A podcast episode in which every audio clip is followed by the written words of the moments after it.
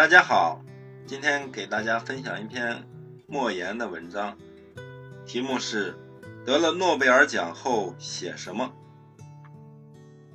诺贝尔文学奖似乎是一个魔咒，很多作家得奖后，创作往往开始走下坡路。有的作家八十岁后得奖，已经停止写作了。得了奖后，对他的创作不会有太大的影响。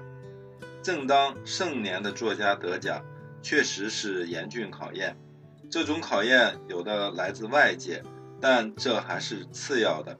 关键是内心深处的变化。获奖者往往给自己设立了一个很高的标杆儿，下一部作品一定要写好。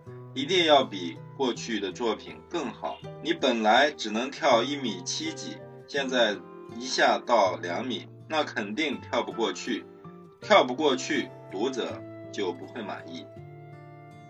后来我反复想了一下，还是要放松，忘掉诺贝尔奖，甚至忘掉读者，忘掉读者对我的期望。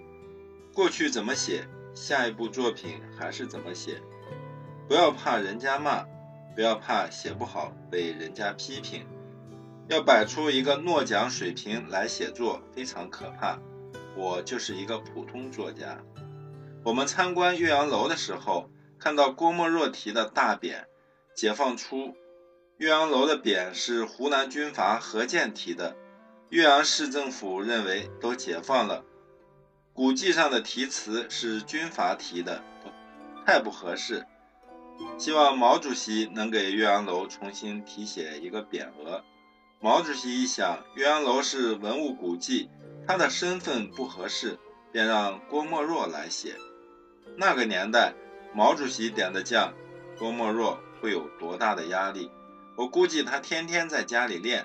他写了很多张，选出三张比较满意的，装到信封里。信封上面写着：“寄往岳阳楼。”管理处，请毛主席从中选一张。毛主席看了，说都不好。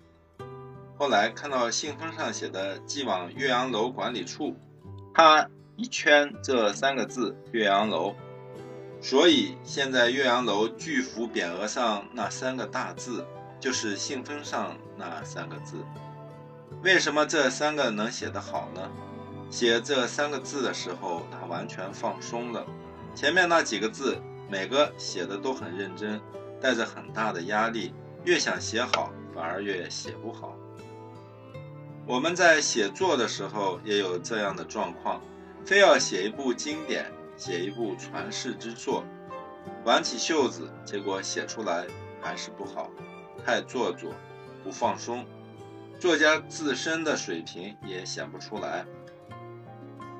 今后能否写出好的作品来，关键还是在内心深处放松不放松，解放不解放，忘掉外界的干扰和评价，还是像过去一样，自己认为怎样写好就按照那样写，哪怕写出来大家不接受，说不好，那没关系，再继续写一篇。